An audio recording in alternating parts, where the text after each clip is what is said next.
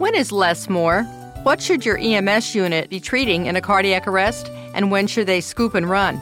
You're listening to ReachMD, the channel for medical professionals. Welcome to the Clinicians Roundtable. I'm Dr. Shira Johnson, your host, and with me today is Dr. Marianne Gausche Hill, professor of medicine at David Geffen School of Medicine at UCLA and director of EMS and pediatric emergency medicine fellowships at Harbor UCLA Medical Center. Dr. Gausche Hill is nationally known for her work as an EMS researcher and educator, and for her leadership in the field of pediatric emergency medicine and pre hospital care. She's won too many awards to mention here, but most recently in 2008, she was awarded a Heroes Award for Achievement by the American College of Emergency Physicians, and that kind of says everything. Today we're discussing ACLS versus BLS, or in a cardiac arrest, when should your EMS scoop and run, and when should they stay and treat? Welcome, Dr. Gausche Hill. Thank you so much. You know, you're a nationally renowned leader in EMS and emergency medicine. What inspires you? How'd you get here?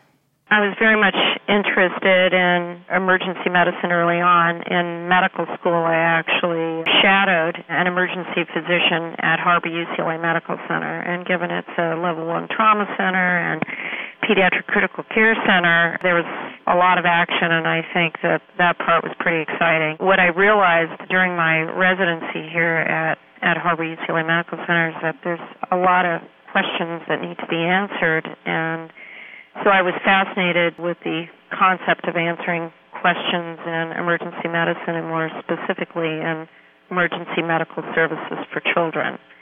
Now, first of all, why would anybody even call into question the need for ACLS in the field? Or is this part of the evidence based medicine that's really been a trend and that we're looking at harder in emergency medicine services? Well, I think there's several things. One is EMS systems were developed based on, in part, military experience, in part based on experiences in emergency departments, with the idea that the scope of practice of those providers, basic and advanced, would be based on a certain level of training or number of hours of training. And we kind of made our best guess based on that. And so the division of BLS and ALS is a bit artificial. I think it's reasonable, but it began with the idea that providers would require additional training or advanced training, such as the use of medications and doing endotracheal intubation. And so that's kind of the division that occurred. And so we saw the development of basic providers in most systems, and then eventually the introduction of advanced life support providers with the idea that we would kind of mimic what was done in the emergency department in the field. Unfortunately, we didn't do that based on whether it works in the field. We did it based on kind of common sense and what we thought worked in the ED, and so therefore it made sense that it might work in the field. So it was kind of a best guess. And I think it was reasonable. It's just now we're beginning to understand that some of those guesses weren't exactly accurate and that we need to really establish the evidence based on meaningful outcomes for patients and have that drive our EMS systems and the scope of practice of the providers. Now, our colleagues in Ontario looked at several areas as part of an OPAL study. Can you tell our listeners a little bit about that and what areas were they looking at? The OPAL study stands for the Ontario Pre-Hospital Advanced Life Support Study, or OPALS, and it's the largest pre-hospital study to date. It involved over 25,000 patients over an eight-year period, which is really a Herculean effort. The concept of the OPAL study was to evaluate what the incremental benefit was for advanced life support services. So in Canada, all the systems were BLS based. A number of communities began to want to introduce ALS services and what we saw was that the Ontario Ministry of Health was interested in finding what the cost benefit was for the introduction of ALS services. And so Dr. Stiell, who is a scientist in the Medical Research Council of Canada, was funded and therefore charged with the evaluation of the benefit of ALS services in a number of different patient groups. So, what did he chose to look at for adults, for instance, with CPR or? He was very interested in what the benefit of ALS services was in the cardiac arrest patient. And so, you know, a number of communities have looked at this, looked at rapid defibrillation, so meaning under eight minutes, providing a defibrillator, citizen CPR, and then ALS services and you see a, a, variation in survival from community to community, but the previous research hadn't really adequately separated out the benefit of ALS over, say, a rapid defibrillation program. So the questions that they were trying to answer is what is the incremental benefit in cardiac arrest survival that could be expected when a first basic life support system had defibrillation is added in a non-paramedic system, meaning they didn't do advanced skills, which are typically intubation and, and intravenous access.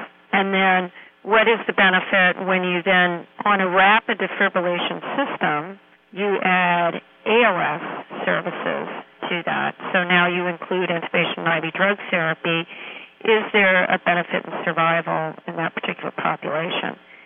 Those of you just tuning in, you're listening to ReachMD, the channel for medical professionals. I'm Dr. Shira Johnson, and I'm speaking with Dr. Marianne Gausche Hill from Harbor UCLA, and we're discussing new research in EMS when to scoop and run and when to stay and treat. So, what did they decide in Ontario with adults and CPR and ACLS?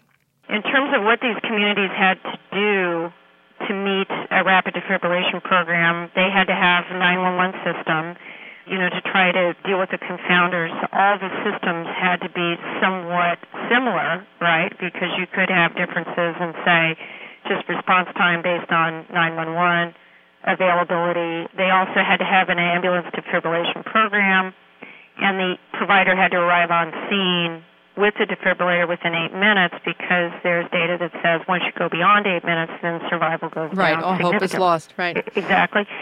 Then for the advanced life support training, they had to have, you know, a certain number of classroom hours in a community college, and they also had to include intratracheal intubation, IV access, and use of intravenous drugs. So there had to be some similarity. In fact, they had to be the same between the systems, and some of these communities could not meet the standard and therefore were not included.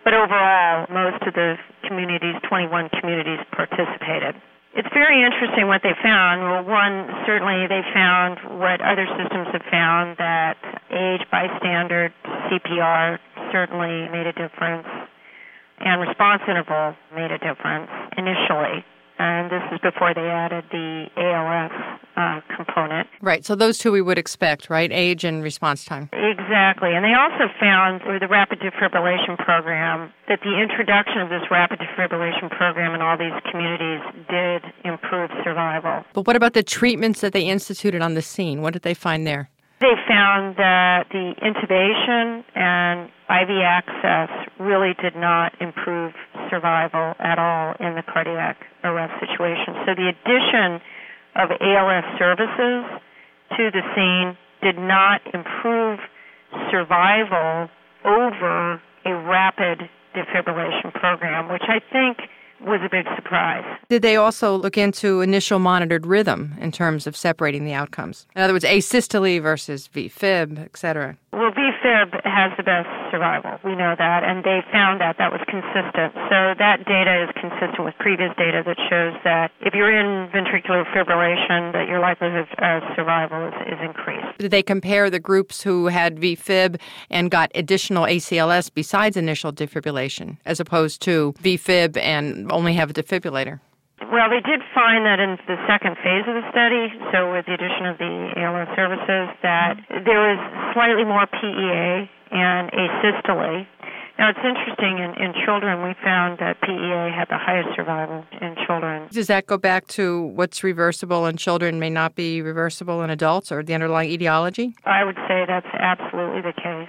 It's a completely different etiology in children. So PEA may have greater survival characteristics as compared to VFib in that particular setting, although nobody's really looked at that extensively. That's all based on just a prospective case series. Now, you yourself have also done some interesting work with children in intubation, is that correct? That's right. Can you tell us a little about that? I was very interested initially in looking at intubation in terms of I wanted to train all the paramedics in Los Angeles and Orange counties in intubation because I thought that was a, a good thing to do. You mean particularly you're talking about pediatric? Pediatric, yes. That's like trying to empty the ocean with a spoon. I mean, that was a big task to take on, right? It was huge. It was about a, a 10 year effort once the ball started rolling, it just kept rolling on, you know. But I, I was very curious. I wanted to train everybody. And I said, this is a great opportunity. We'll train everybody we'll evaluate. We'll see does intubation make a difference. And originally, you know, when I started looking at the data, I realized that the studies were so small and that there's no randomization, so there was no way to tell what the true effect of intubation was in terms of survival. I mean, we thought that you intubate in the ED, it's got to be a good thing in the out of hospital setting. But as time went on, I realized that A, the settings are very different, B, that the most important thing to a child is getting rapid oxygenation and ventilation, and that can be achieved with bag mask ventilation. And if they're taught appropriately that skill, it may do just as well as intubation, but we didn't know that. And so we did, as many people know now, a, a large randomized study of bag mask versus ET, randomizing the availability of intratracheal intubation for children every other day in probably the largest, one of the largest EMS systems in the world, which is LA County, as well as the addition of Orange County. Now, how did you get that one passed an IRB? I'm dying to know. Intubation versus VAG AMBU valve unit. How did that go? I'll tell you something very funny. I thought it was going to be very difficult because we were asking for waiver of consent. Many people hadn't done that at that time what was interesting is that the IRB, after you know my review of the literature and their review, they said, "Why would you want to intubate in the field? There's no real data that shows it does anything." And I thought they were going to come at me for bag mask and just doing bag mask. So your IRB actually gave you the synopsis of the study and reviewing your protocol to evaluate. Yeah, it was it was very funny because I, I went, "Whoa!" Because everybody's always been saying, you know how could you withhold intubation from children? But I really believe that it's the rapid access to oxygenation and ventilation that improves survival. And what's interesting is we really got everybody on board. We spent a lot of time educating, talking about, you know, the ethics of the trial and all that. And, and I think that was absolutely key to get the EMS provider to participate in this because, you know, we were worried that they would just do whatever they wanted willy nilly. And it didn't happen that way. And I think because we spent a lot of time explaining why we want to ask this question. And you answered it too, though.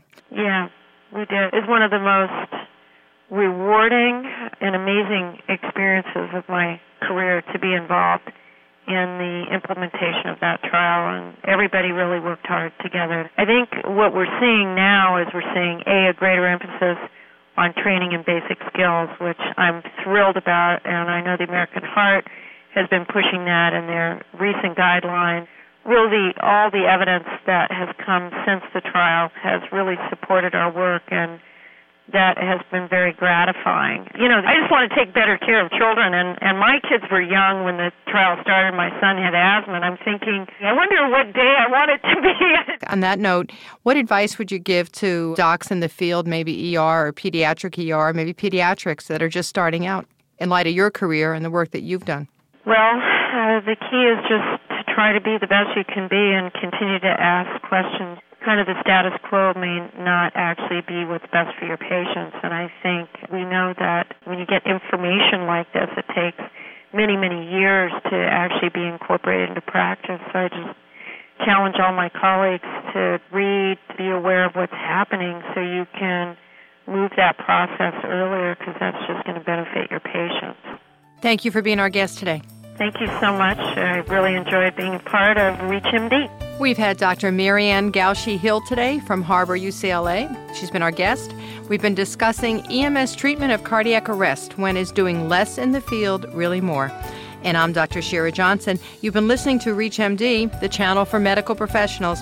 Please visit our website at reachmd.com, which features our entire library through on demand podcasts 24 7. Call us toll free with your comments and suggestions. We'd love to hear from you. 888 639 6157.